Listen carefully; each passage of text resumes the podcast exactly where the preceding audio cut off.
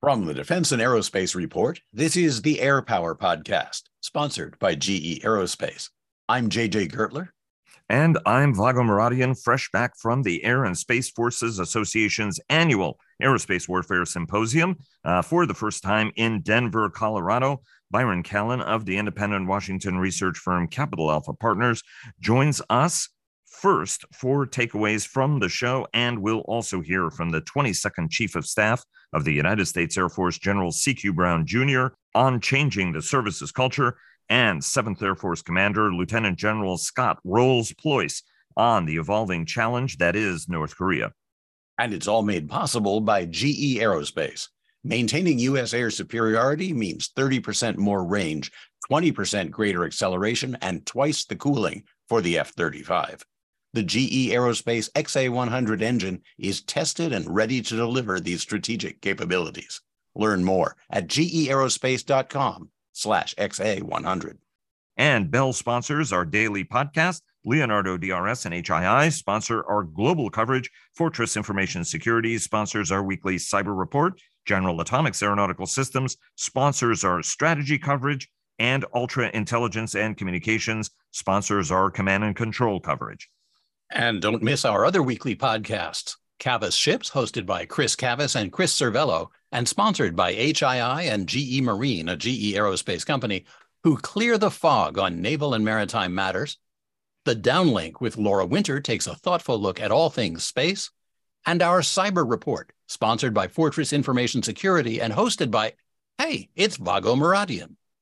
And our coverage from the Aerospace Warfare Symposium was sponsored by G E Aerospace, Leonardo D R S, and Helicon Chemical.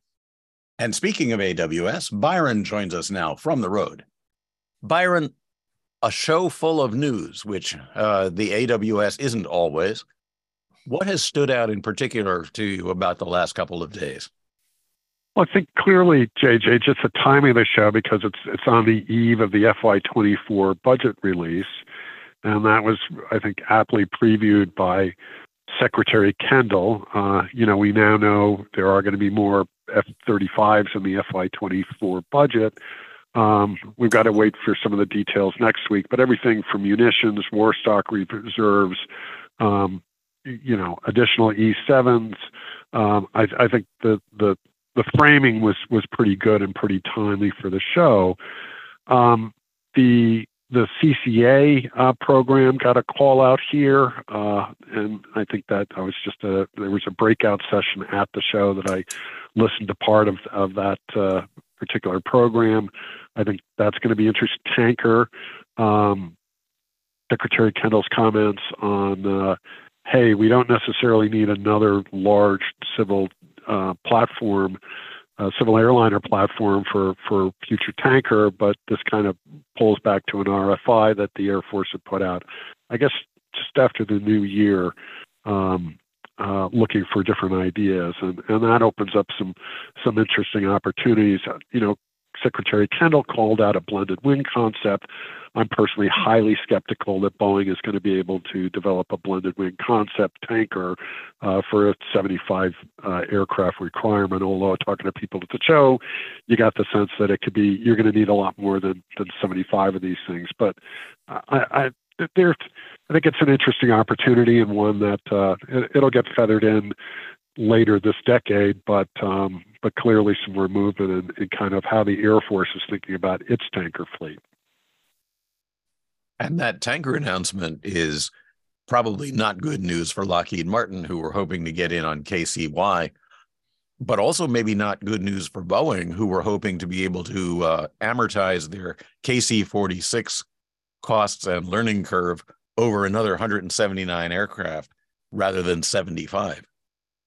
Yeah, and I would agree, J J, but I just think it's kind of the, it's been slow in coming, but I just think it's this dawning recognition that there really are only so many three thousand meter runways in the Indo-Pacific uh, theater of operations, and, uh, you know, something as large and, and non-stealthy as a, a large civil airliner uh, can be an inviting target in that kind of environment. So uh, when you talk about distributed logistics, uh, there's some interesting conceptual work, just talking to some people at the show here about what this kind of new tanker fleet might look like, um, it will be distributed. And, and that raises a question about, well, you have a tanker fleet, how are you going to get the fuel to the tankers themselves? But there's movement here.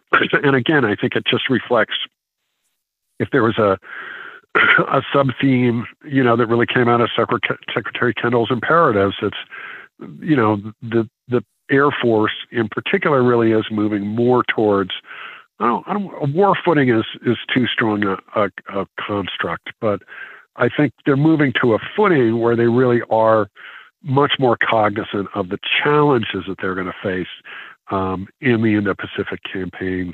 It, it, first, you know, if you can if you can build these capabilities that successfully deter China, great.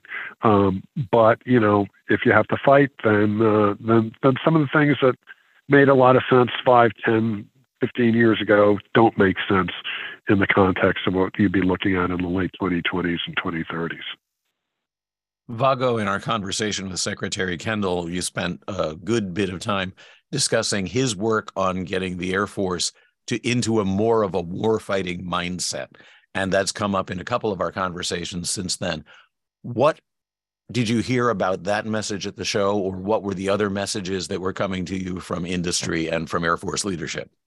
Look, I mean, I, I first second everything that Byron said, and and uh, Andrew Hunter, the Air Force acquisition executive, when he met with reporters. And I have to say, this is a terrific conference, in part because of its intimacy. It's not as big uh, as uh, the big September uh, Aerospace Cyber. Uh, the leadership is all here. They tend to be accessible. And the Air Force does a terrific job in terms of getting all of those leaders Uh, in front of uh, reporters. Indeed, it's a challenge, especially in such a short amount of time, because you have to debate whether or not, you know, you want to hear uh, Grinch, uh, Grynkewich or uh, Scorch Hecker, uh, the, the AFSENT, Uh, and uh, the U S A F E, or I'm going to listen to Kruse or Wilsbach, or or be you know um, you know on the show floor or elsewhere. So they're going to fix that by by extending the show by a couple of days. I think the the message of warfighting focus, you know, the, the back-to-back addresses by Frank Kendall and C Q Brown were a powerful one two punch. Anybody who was in that room uh, was first electrified uh, by it, but I think second, understood that the senior leadership's mind is, is their focus is on improving warfighting capabilities. And what I think the interesting thing, the interesting way that the Air Force is approaching this is, uh, as opposed, I think, to the way the Marine Corps has, which is a more directed, this is where we're going to go, is here are the things that we need to do. Let's get everybody harnessed to do those things and do the warfighting experimentation, do this in a disciplined process.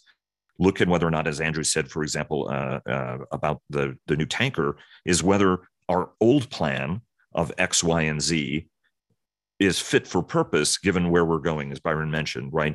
The low observability, the ability to operate more forward. These aircraft are going to have to do more things Uh, from more places, farther, closer, you know, much closer to the action, uh, especially as we go to a world with two hundred N GADs. That was an interesting number uh, that the secretary put out, uh, and then said each one of those would have a number of C C As. I think he said, Byron, if I'm if I'm not mistaken, two or three C C As per airplane, and then three hundred F thirty-fives that would get coded in the first block, right? Each one of which would carry several C C As as well. Um, so that shows that C C A, the Collaborative Combat Aircraft Program, is going to be something far larger. And then when you talk to each one of the numbered Air Force commanders or the major, uh, the MAGCOM, major command commanders, you got a sense that every single one of them is focused on fixing all of the problems and how they contribute to the whole, which was very empowering and empowering. And I have to say, reminiscent to the sort of change, I think, you know, even though this is an air power program po- podcast, we're talking about a master Army aviator in the form of Jim McConville, who's been driving the same sort of innovation within the confines of his force, right? So it's an exciting thing to see each of the services working, the problems that they face, to be able to be ready for that highest intensity warfighting. And both the boldness of the statements made in terms from leadership, but the nuance with which, for example, Secretary Kendall and the chief, uh, General Brown, are trying to work this at an individual level to, you know, reinvigorate the Air Force's culture of innovation, and then empower folks to fix the, you know, to to be more hands-on as opposed to being top-down directive, more bottom up in terms of, you know what the problems are. I'm setting the big focus items on what it is we need to do collectively, but I'm not going to sit here and tell you how to do each and every single little thing. I'm going to take the impediments out of your way to empower you. And I, and I think that, that that was a very powerful message. To me, one of the most powerful messages that came through.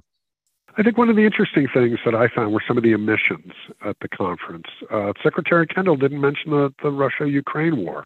Are there any lessons to be learned from that? Um, there was very little discussion about the problems the industrial base is facing ramping production up, and these ridiculously long production life cycles uh, to build everything from precision-guided weapons to combat aircraft. And finally, there was really very little commentary about inflation and inflationary pressures that the department is feeling in its budget, uh, which I think is intriguing as well, too. Byron, thanks so much for being with us. Thanks a lot, J J. Thank you, Vago. Vago, unfortunately, I couldn't join you at A W S, so you had all the fun, starting with your conversation with the chief. J J, you were really missed, and look forward to you definitely joining us uh, next time around. As we discussed at A W S, both uh, Secretary Kendall and uh, the Chief General Brown gave rousing addresses uh, about the importance of air power and the need to rapidly improve capabilities to deter and, if necessary, beat adversaries uh, like China. For General Brown, a key is fundamental culture change to yield a force that's more agile and better able to harness innovation and do so quickly. Since taking office, he's been driving the message that the choice is either accelerate change or lose, and I think there he's spot on the mark. Uh, as he puts it, change is uncomfortable, but it's better to be uncomfortable than not change fast enough, as time is the critical element. Since his uh, tenure uh, at PACAF, whether on or off the record, Uh, we've been having conversations about culture change uh, and his aim of setting big warfighting goals for the force, but then empowering and helping airmen to solve the problems that stand in their way so that they can accelerate change at every level. In those discussions, General Brown has always been passionate about, uh, obviously, the Air Force, about airmen, about change, and leadership's role in driving change. Here is our latest conversation from A W S. Sir, thanks so very much. It's always an honor and pleasure uh, seeing you, especially now in uh, sunny Denver. It is uh, good to be here in Denver and, uh, and be here for the Air and Space Forces Association here in twenty twenty-three. Uh, exactly. And obviously, the Aerospace Warfare Symposium has moved out here to be closer to the space community uh, and a, at a key time. It was a great address today, sir, where you made the case for air power and continue to make the case for change. And, you know, one of the lines that you've used often is, you know, I'd, you know, change is uncomfortable, but you'd rather people be uncomfortable than lose uh, at the end of the day, because that's the stakes. And we heard that message from uh, Secretary Kendall as well. You've been working this problem hard since the day you started as chief, and indeed we're thinking about it from even when you bef- uh, before chief. You were working some of these issues when you were at PACAF as well. Talk to us a little bit about how it's going. What are the things that are working? What are the things that are not? What are what are the things that are going to need a lot more work? Vago, I think that the areas I see working is it, it is uh, connecting with our force, and they understand the need for change, and they're willing to challenge the status quo. Uh, I think by the way I talk about this, uh, those that want to challenge the status quo know that I have uh, have their back, and that's been helpful because there's things I can do at a more senior level. Big Air Force, but there's things, a lot of things can happen at a lower level. And I think they, they really do appreciate th- that aspect. I think anytime you're driving change, and we talk about, uh, you know, people's comfort zone. And even if you're trying to make people uncomfortable, we always gravitate back to our comfort zone. And so part of that is putting pressure on ourselves to drive people to be uncomfortable as you're doing change. The key part there is, is how do you get them to buy in to what we're changing to? And part of it is how you engage, how you dialogue, how you listen to their ideas, because their ideas contribute to the change you're trying to achieve. And if they feel like they have a vested interest because they have put an effort into it, they've had a chance to voice their opinions about it, provide some advice, and some of that is taken, then it helps to move that forward. I fully realize when you're driving change, you're going to have what I call pockets of resistance. Uh, but how do you bring in those pockets of resistance into the room to have the conversation? Because there's some things we do agree on. There may be several things we disagree about. I'm of the mindset, if you bring folks in, you have a conversation, so you're talking to each other, not past each other, find what I call the Venn diagram where you can agree, and then you can build that relationship so you start to break down the areas where you disagree, where you have uh, you know some of those friction points. There's a debate about whether there's a frozen middle or not. Um, there are those who say there is a frozen middle, and in fact, structurally, we may be a self-freezing organization in some ways.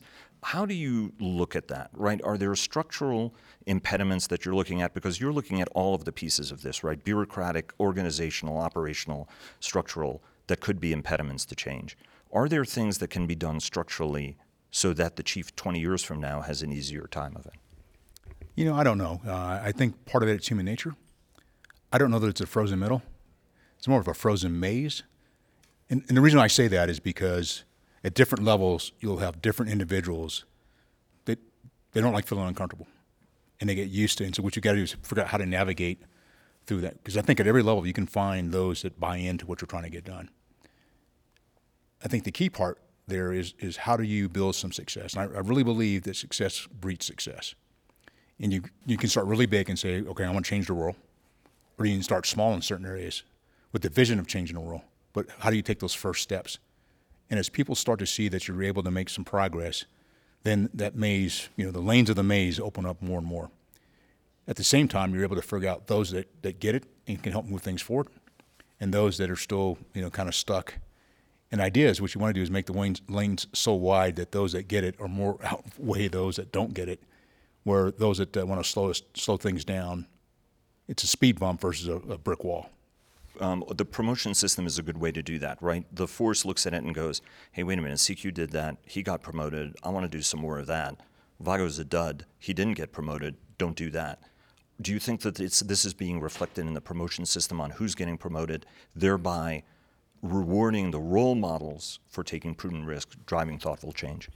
Um, I, well, I do think it's it's changing. I mean, I think you, you got to think through, though, is that we just, just a few years ago went and changed to our developmental categories, which allows us to develop our officers uh, a little bit differently than we have in the past. Uh, Chief Master of the Air Force, Joe Bass, is also looking at it on the enlisted side as well. And so the path I took doesn't exist anymore in, in some aspects, because you don't have some of the below the zones we had before. So our, our airmen and our, particularly our officers, are going to get developed a bit differently. They're going to have greater opportunities. And we did the same thing on our general officer side. Uh, we're not moving quite as fast. So there's more time to develop.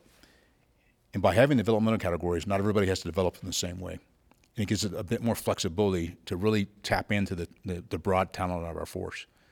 And uh, I start to see that as we, we start to move forward, where it's not a one size you know, fits all or one size fits most. We can actually still have the, you know, our core values of what we, what we value, but at the same time, look at you know, how we develop parts of the Air Force to ensure uh, we have a very well-organized team of individuals with different skill sets, and they can le- you know leverage and work off of each other's uh, skill sets versus you know trying to make everyone look like, typically it was in our operational career fields. We have a bit more flexibility now.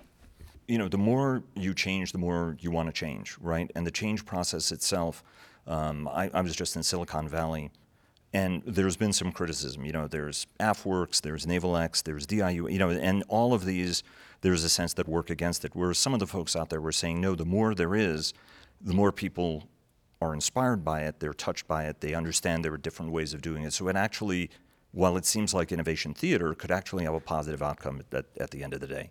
From your standpoint, the more you change, the more you need to change. Are you already noticing that this is bearing fruit on multiple different levels as you go through the process? I, I am, and um, as you do some of this, you, you want to get to a point where it normalizes. I mean, you have AFWorks, we have many of our innovation hubs, but there's a point where you don't want to be just a whole bunch of innovation hubs. How do you take that culture and just make it part of what we do and how we think about innovation and how we are able to move faster in certain areas?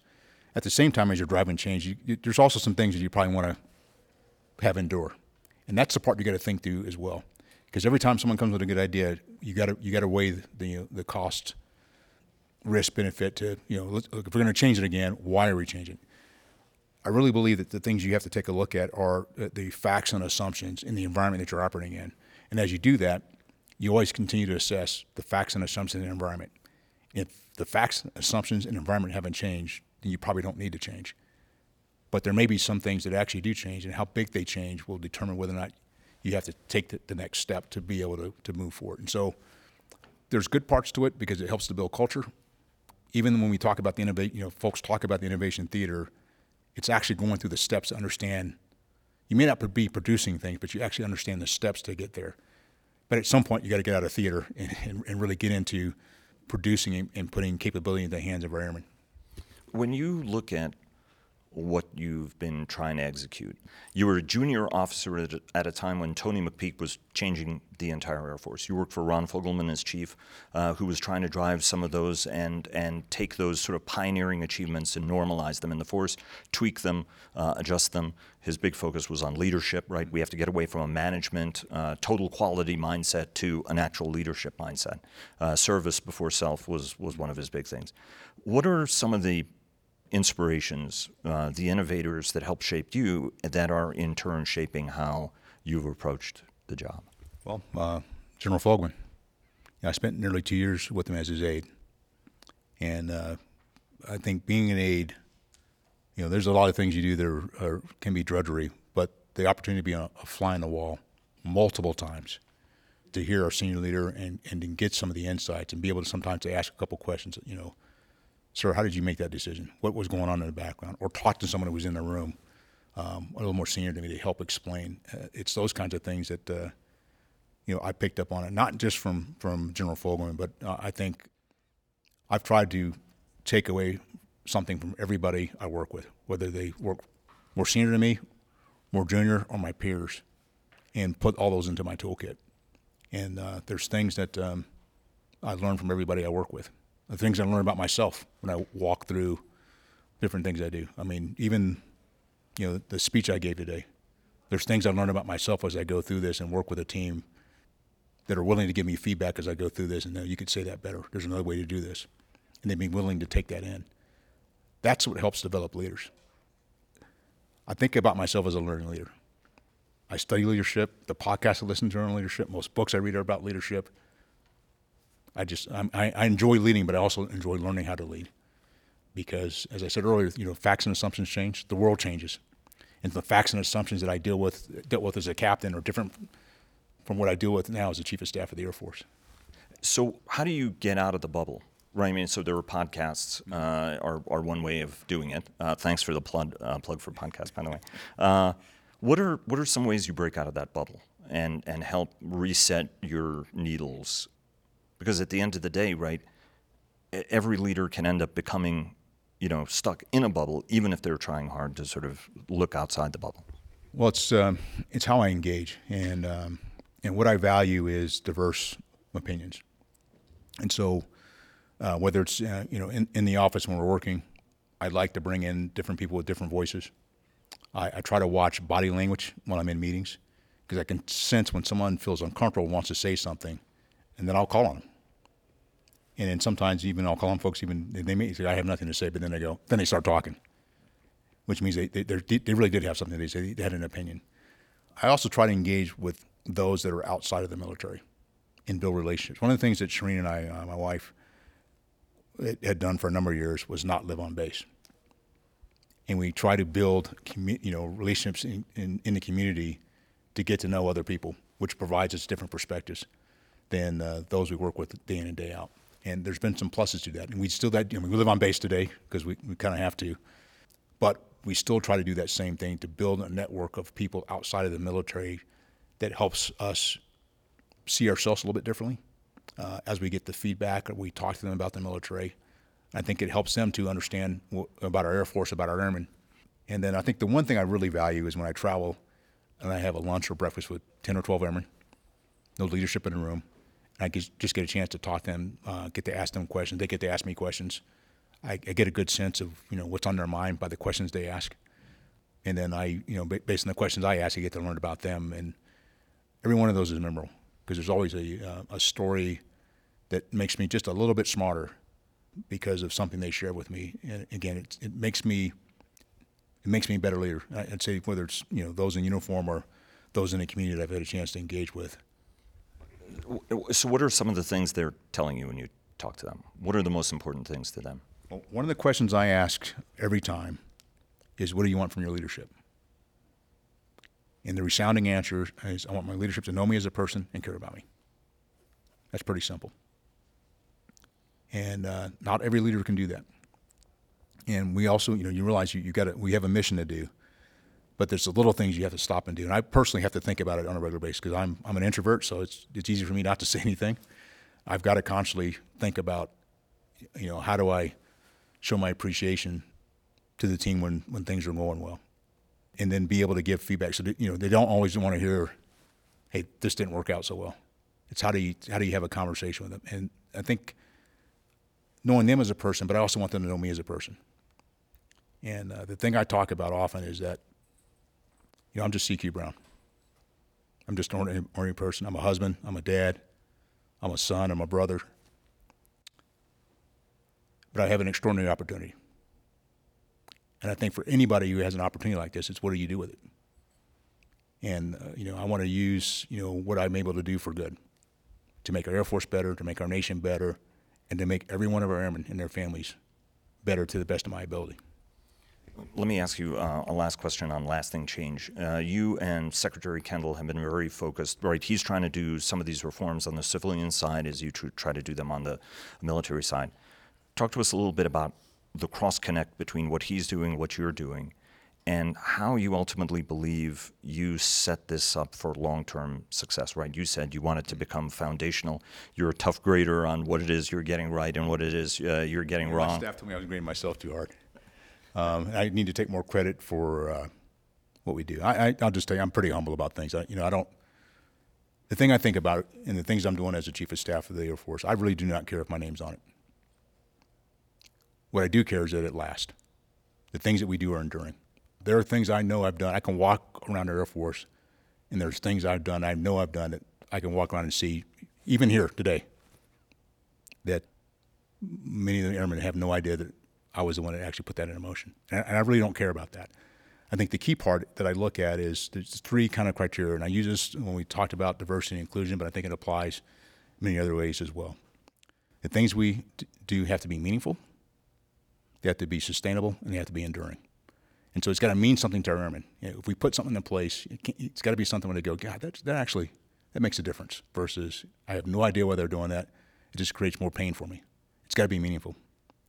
It's got to be sustainable. And if it requires some level of resources, we have to put the resources behind it. It's kind of putting your money where your mouth is. And then it's got to be enduring.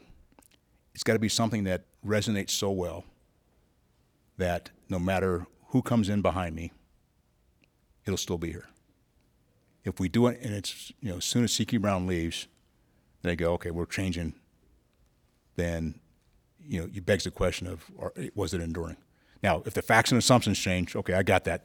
But if it's going to change, it's because of, you know, from a personality perspective, that, that's a different story. But th- those three criteria, I think, are the key points that when you're driving and trying to do change, if you use that kind of metric, it helps you. You're just not changing because you can. You're changing, you know, for the better good that's going to be around for the long term. Isn't inspiration the number one element of that, though?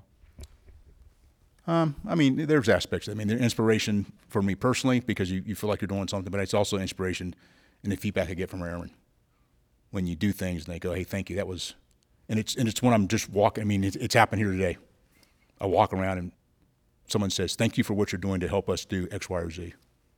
You came and you out you you were my wing commander, or you were, and what you said or did made a real difference for me." I mean, all that. And you don't come into leadership just because you want to get those accolades, but that validates some of the things you're trying to get done. Now, at the same token, there's a bunch of, probably a bunch of other people that are maybe saying separate things. And one of the things I've talked about with leadership, there's a quote from Winston Churchill, "Criticism is like pain to the body. It shows the unnatural state of things." And that's that's a paraphrase of the quote. And what I talk about, if you're in position of leadership, your dinner table conversation at somebody's house every night, okay? And it's going to be, you know, "General Brown did great," or "I cannot believe what General Brown just did. It really impacts me in a, in a negative way." And if you're in leadership, you got to be okay with that. But you want to have more that say what General Brown did was great, or what it, that, that leader did for me was great, versus those that, that criticize it. I think the key point for me is if I look in the mirror and I know in my heart of hearts I did what was right. That's what's important. And, uh, you know, I can get that validated here and there by an airman that comes and says something to me. I'll just tell you, Vago, there's times where they'll come tell me about it. I mean, I don't, I don't necessarily remember exactly what I said or what I did. Let me, let me tell you a quick story. And so the Chief Master of the Air Force and I were really talking a lot about it, allowing our airmen to cross-train. And if an airman wants to cross-train, their career field managers should not hold them back. Because if they don't get to cross-train, they're probably going to separate from Air Force, from that, their career field. And there's someone in another career field that wants to do the same thing, cross-train. And I want to have a little bit more flexibility in, in uh, cross-training. And so we were at Al Dhafra back in January. And uh, there was a young uh, airman who was uh, our photographer. And uh, I just finished dinner with uh, some company grade officers. And he came up to me and said, General Brown, I need to tell you something. And so, of course, nine times out of ten, when it's something like that, it's typically uh, there's a problem they want me to solve or put something on my plate that uh, to make me aware of. And uh, he came up to me and said, you know, General Brown, um, I wanted to, I was working in maintenance. I've wanted to cross-train in the public affairs. And because of either something I said, a memo I signed, they told him initially he couldn't cross-train. And he said, General Brown said that I can cross-train. He took that in, and they allowed him to cross-train. And he's going to re-enlist. Those, are, I mean, that's the big picture, but it's that validates that we were doing the right thing. And so it's it's those little stories like that that really, you know, you do it. You look in the mirror and you go, okay, that, that, that that's a, you know, mark one up for making, you know, positive change for our airmen. And realize there's probably another airmen, you know, numbers of airmen going through the same thing that hopefully have that same experience. Sir, thanks so very much. Uh, it's always an honor and pleasure uh, talking to you. Look forward to talking to you again, and uh, best of luck on what is a very important uh, endeavor. And I commend to our audience to, to listen to your remarks about air power, because I think they were right on the mark. Thanks so very much, sir. Thanks, Vago. My pleasure. And a word from our air and naval coverage sponsor. Helicon Chemical is solving the military's biggest pain point, range in conventional and hypersonic domains. Using their patented binder technology, they offer the ability to upgrade legacy missiles by combining the stability of solid rocket fuel with the performance of a liquid propellant. Learn more at helicon chemical dot com. And now here's Vago's conversation with Lieutenant General Scott Ployce, seventh Air Force Commander and Deputy Commander, United States Forces Korea. Sir, thanks very much for joining us, and I'm very glad that we could make this meeting happen, because I'm sorry I couldn't visit you uh, in Korea. Well, you're always welcome to come over anytime you want. Uh, thanks very much. I'm going to take you up uh, on that. North Korea is among the most belligerent nations uh, in the world. It's it's not only highly aggressive, it's a nuclear-armed uh, nation that, that regularly does missile tests, and it's about to do uh, another series of nuclear tests, uh, or at least that's the concern. You know, as the world's attention gets drawn to what's happening in Russia and Ukraine, or what the Chinese are up to, what is it we need to remember about North Korea and its behavior? I think the thing that, at least from my standpoint in seventh Air Force, is really the fact that we are not in a state of peace.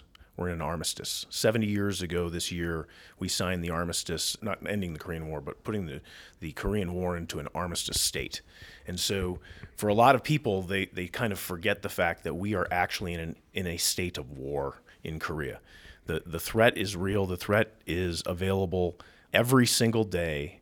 And we have a saying over in Korea, it's uh, we have to have the ability to fight tonight.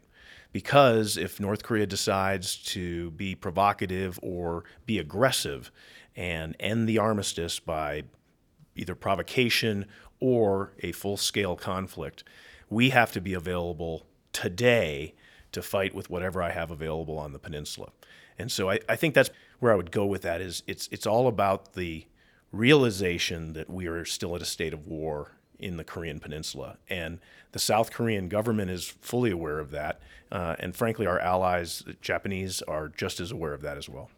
Um, let me go a little bit more into the threat. Famine is pervasive in the North. Mm-hmm. Um, there are all sorts of leadership questions. Kim Jong-un is promoting, I mean, certainly his sister is very prominent. He's starting to promote his thirteen-year-old daughter, which is kind of a very interesting uh, feature. There are increasing uh, numbers of more sophisticated tests to demonstrate capability, and then we have expect a round of nuclear tests. From your standpoint, what are the next elements of capability you think uh, the North Koreans uh, are going to be displaying, testing, and what does it mean for your ability and the alliance's ability to continue to deter them? Well, I think, I mean, I don't know necessarily what he's doing next. I can tell you that if you look back on what he's done over the last year, you would see that he has shot more missiles in twenty twenty-two than all of the missiles that have been shot previously to nineteen or to twenty twenty-two. So I think what he's doing is he's trying to ramp up his order on the world stage. And I think the idea, as you have watched the missiles go from really, you know, short-range ballistic missiles, artillery rounds, those kinds of things, to highly lofted intercontinental ballistic missile re- test research and capability demonstrations, what he's trying to do is he is trying to show the world, not just the United States, but the world, that he deserves a seat at the world table. With that in mind, a test, uh, you know, a seventh test of, of his nuclear capabilities would be unbelievably unstabilizing to not just the region, but really to the entire world. And any opportunities that he may seek to take advantage of that, of, of utilizing that, in, in other words, for worldwide attention, if you will, I think is going to fail miserably if he were to do something like that. I obviously don't know what the next technology that he's going to do, but I think it's I can see that he is going to continue to be provocative, not just to the South Korean-U S alliance, but also to bring our allies and partners in. That also means Japan. Obviously, that means continental United States, um, Hawaii, Guam, and then, you know, even conceivably other a- other areas. I mean, it, it is conceivable with an I C B M that can range six thousand miles. We'll put a six thousand mile ring around North Korea. That could mean that he could hold other allies in the South China Sea at risk as well. Does the development of, say, hypersonic capability or anything in particular that they're doing that keeps you up at night? Honestly, there's nothing that keeps me up at night. And from, from my standpoint, as the seventh Air Force Commander and the Deputy Commander for U S Forces Korea, my real responsibility on a day-to-day basis is to, number one, make sure that we deter North Korean aggression. Our job is to uphold the armistice, and that is our number one responsibility. And I think we do it very, very well. Most notably by just the fact of our readiness training that we do each and every day, specifically with the South Koreans, but then again with the Japanese uh, more and more. The next thing our job is, is if North Korea were to attack, we must be able to defend. And that gets back to that kind of fight tonight comment that I made a little earlier. And we have got the forces in place on the peninsula twenty-four hours a day, seven days a week to do that. The last part of that is then the actual be able to defeat anybody that were to come south. So if the North Koreans finally were to violate the armistice and enter into a full-fledged, full-fledged war, my ability now to defeat them. And I think from a U S Department of Defense standpoint, again, I have no concerns over that. We are the best trained forces in the entire world. We've got twenty-eight thousand five hundred soldiers, sailors, airmen, and Marines, plus their family members that are on the peninsula. So it is obviously in our best interest to make sure that we are ready to fight and to be able to deter and then defend and defeat at the end of the day. And that doesn't keep me up at night. The things that, that do uh, make me worried, frankly, are what the kind of destabilization provocations that North Korea could do that may affect the overall stable stability of the Asian continents, right? Uh, long history between China, Korea, and Russia, but you also then must bring in some of the first island chain and the second island chain countries with their backgrounds with, uh, specifically in this case, the Chinese. Uh, let me uh, take you to uh, that question. Last week was uh, an extraordinary and historic uh, week. Um, obviously, tensions between Seoul and Tokyo are historic and long-running, uh, and yet the two countries appear to be moving to uh, another uh, level uh, in their relationship, and the United States has been fostering this for many decades, to become allies and partners as democracies uh, as opposed to historic uh, adversaries. And Seoul's view of China is changing, given that Beijing has used North Korea as something of a distraction. It violates uh, sanctions uh, on a daily basis, um, and, and yet the North Korean people are still uh, starving. Ultimately, what is the alliance model here? Because historically it's been the United States and South Korea against North Korea, whereas now we're trying to build alliances of alliances, both to stand up against China and to stand up against Russia and to stand up against North Korea. Talk to us about what this uh, new development means in terms of the long-term security, not just on the Korean Peninsula, but in the broader Asia-Pacific. Uh, obviously, what you're talking about is the reparations for the comfort women, frankly, a, a, a spark point between the two countries. The U S has worked very closely with both of them to try and get them to a a mutual understanding and then allow them to understand that they've got their differences, but then that we need to move forward as a trilateral alliance. The recent, you know, specifically I C B M tests by North Korea have really, I think, caused the, the unification of that trilateral alliance. In the past, a bilateral alliance between the U S and Japan and then the U S and Korea makes a de facto trilateral alliance, but it's not truly a trilateral alliance. And the only way we're going to be able to deter uh, North Korea from doing anything further is we're going to have to come together. And I think the current administration in Korea and the current administration in Japan have come to that realization that they need to foster that relationship at this point. I can't speak on behalf of, you know, the Korean pre- president or the prime minister in in uh, in Japan as to why today, you know, or why last week they decided to make that decision. But we as the United States, at least those stationed in Korea, are very thankful that they were able to reach at least some sort of a mutual agreement. The good news is, from a military standpoint, we've already established those relationships in the past. Again, that kind of a false trilateral, U S-Japan, U S-Korea, and then we kind of bridge the gap. You have seen in the past few weeks, and in the past few months for that matter, some trilateral exercises specifically for ballistic missile defense by using Aegis cruisers from both Japan, Korea, and the United States in the uh, E C, and to be able to show that we have that ability to come together. So as long as the two countries can come together at the national level, I think we've already got in place a network that will allow that trilateral alliance to truly, really blossom. Let me ask you a, um, I want to get to concept uh, developments, because you guys really have been on the sharp end of the spear. Uh, so even though there were wars in Iraq and Afghanistan going on, your guys' head was in a very high intensity uh, war fight. What are some of the lessons that you're learning uh, and the team is dissecting from what we're seeing in Russia's war against Ukraine? Artillery heavy, uh, you're going to be on the receiving end of something like twenty thousand North Korean barrels uh, that will uh, intend to rain down uh, on Seoul, uh, causing untold devastation. It's also a nuclear-armed uh, state. What are some of the lessons you're taking for this, and, and, and the lessons you think more people more broadly should be learning? Well, I think probably the first that the first thing I would take out of the Ukraine situation is that air superiority is absolutely an imperative. I mean, that sounds a little pejorative to say, right? Because I'm an Air Force officer, and I and that that's the way I was brought up. But I think it is proven time and time again that without air superiority, you end up in some sort of a kind of grinding trench warfare, World War Two, Korea War fight. And that's obviously not what would happen if North Korea were to do that today. And so we are postured and ready for our ability to come in and very, very quickly establish air superiority over the Korean theater of operations if required to. At the end of the day, that's all about stopping the devastation that North Korea is going to be able to rain down, as you mentioned, into Seoul and the very densely populated areas uh, on the north side of, of South Korea. I think the second thing is never underestimate world regard for people that are in the right.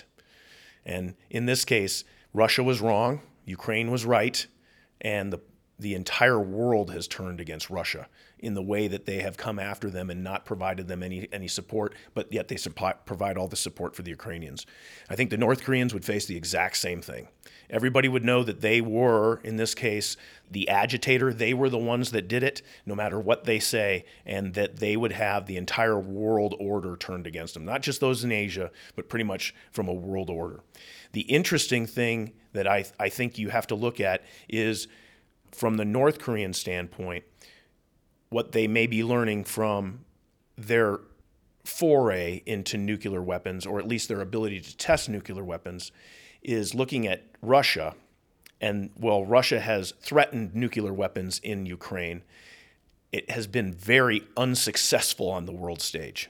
And if they then play that forward in their own mind and say, well, we are going to threaten nuclear weapons in the in that stage, what what I said originally of the world order turning against them for a you know for being the the, the agitator in this case. Imagine now a nuclear weapon were to be utilized in what we would consider a conventional war. What would happen to their country from an international standpoint? Uh, how much of North deterring North Korea is continuing to deter uh, China? You're a key member of the Indo-Pacific uh, team.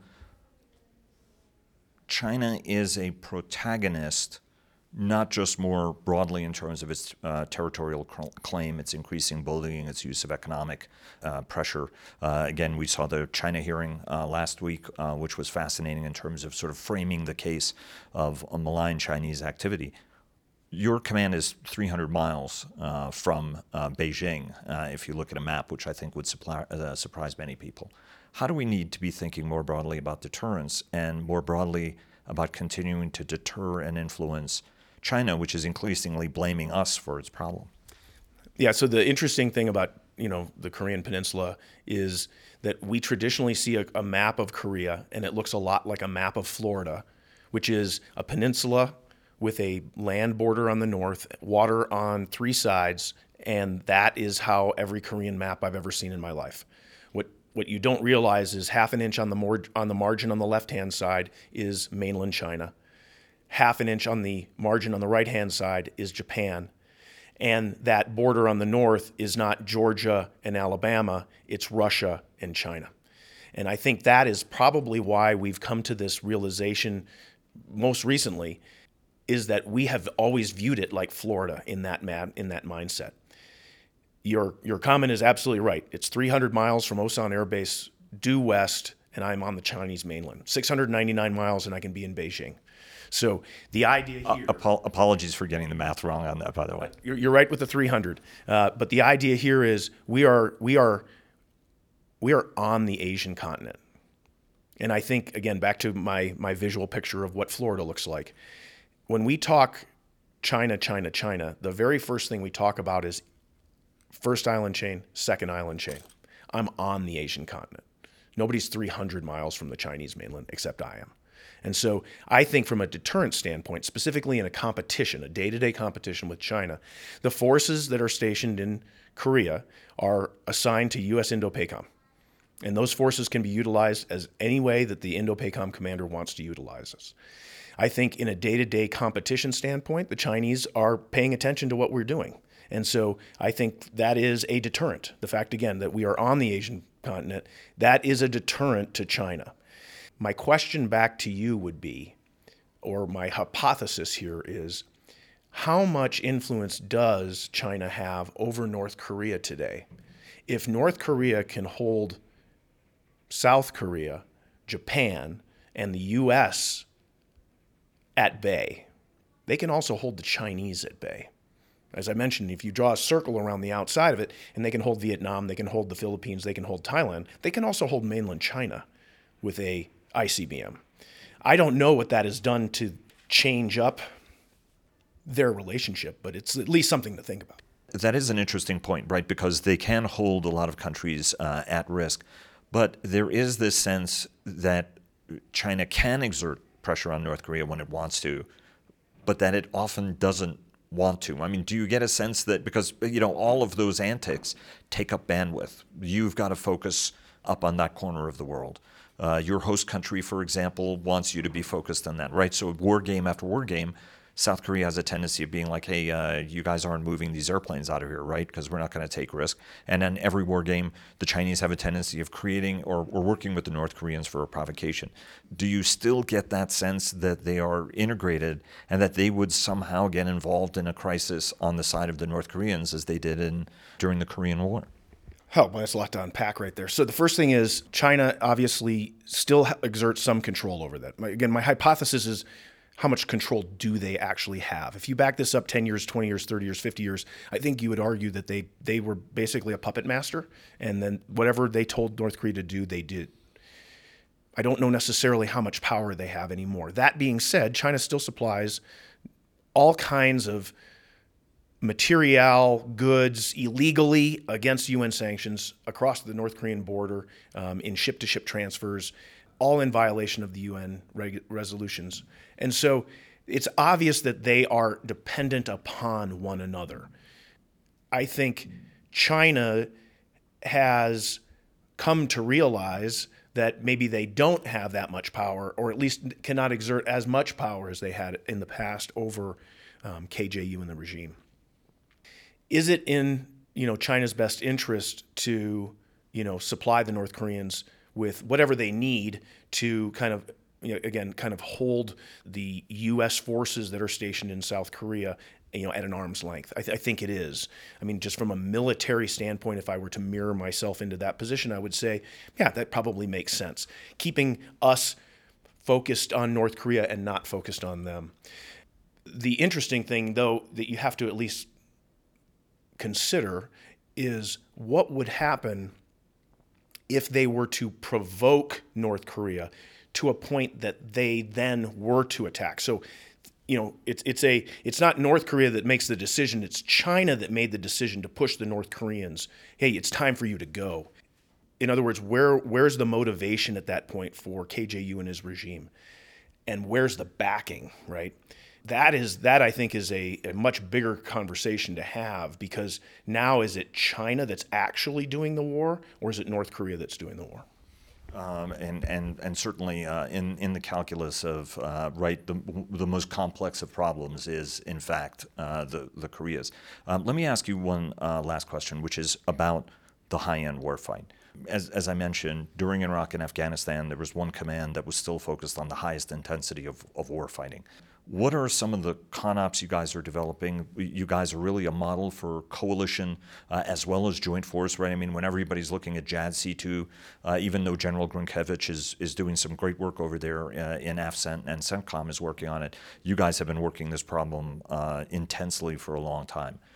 Talk to us a little bit about what you're doing on the high-intensity warfighting front and how your command can actually serve as a battle lab for the rest uh, of the Air Force and the joint force in terms of how you build up those uh, the sets and reps it takes to get to that high-end twenty-four seven uh, readiness.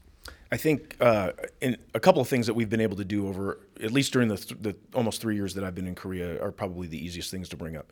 Number one is the return to live fly exercises, ground exercises, and uh, true interoperability at a coalition standpoint. I think that's probably the first.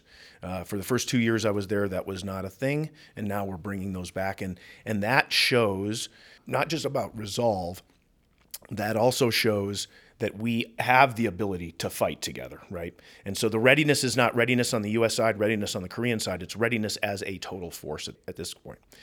The second thing that I would say is our ability to do multi-domain fires and multi-domain command and control. So non-kinetic fires combined with kinetic fires is something that we've really worked on over the last few years. I would say we're obviously looking forward to J A D C two. We are working for, at least on the Air Force side, you know, an A B M S kind of a construct. We are dabbling on the outskirts of this. We've gotten moved as moved the ball as far as we can down the field, and I think we're probably we are pushing the boundaries on it right now, because one of the things that we've always faced in that, specifically in a multi-domain, is the ability to share information across security channels. I think we've overcome a lot of those in the Korean Peninsula over the last three years.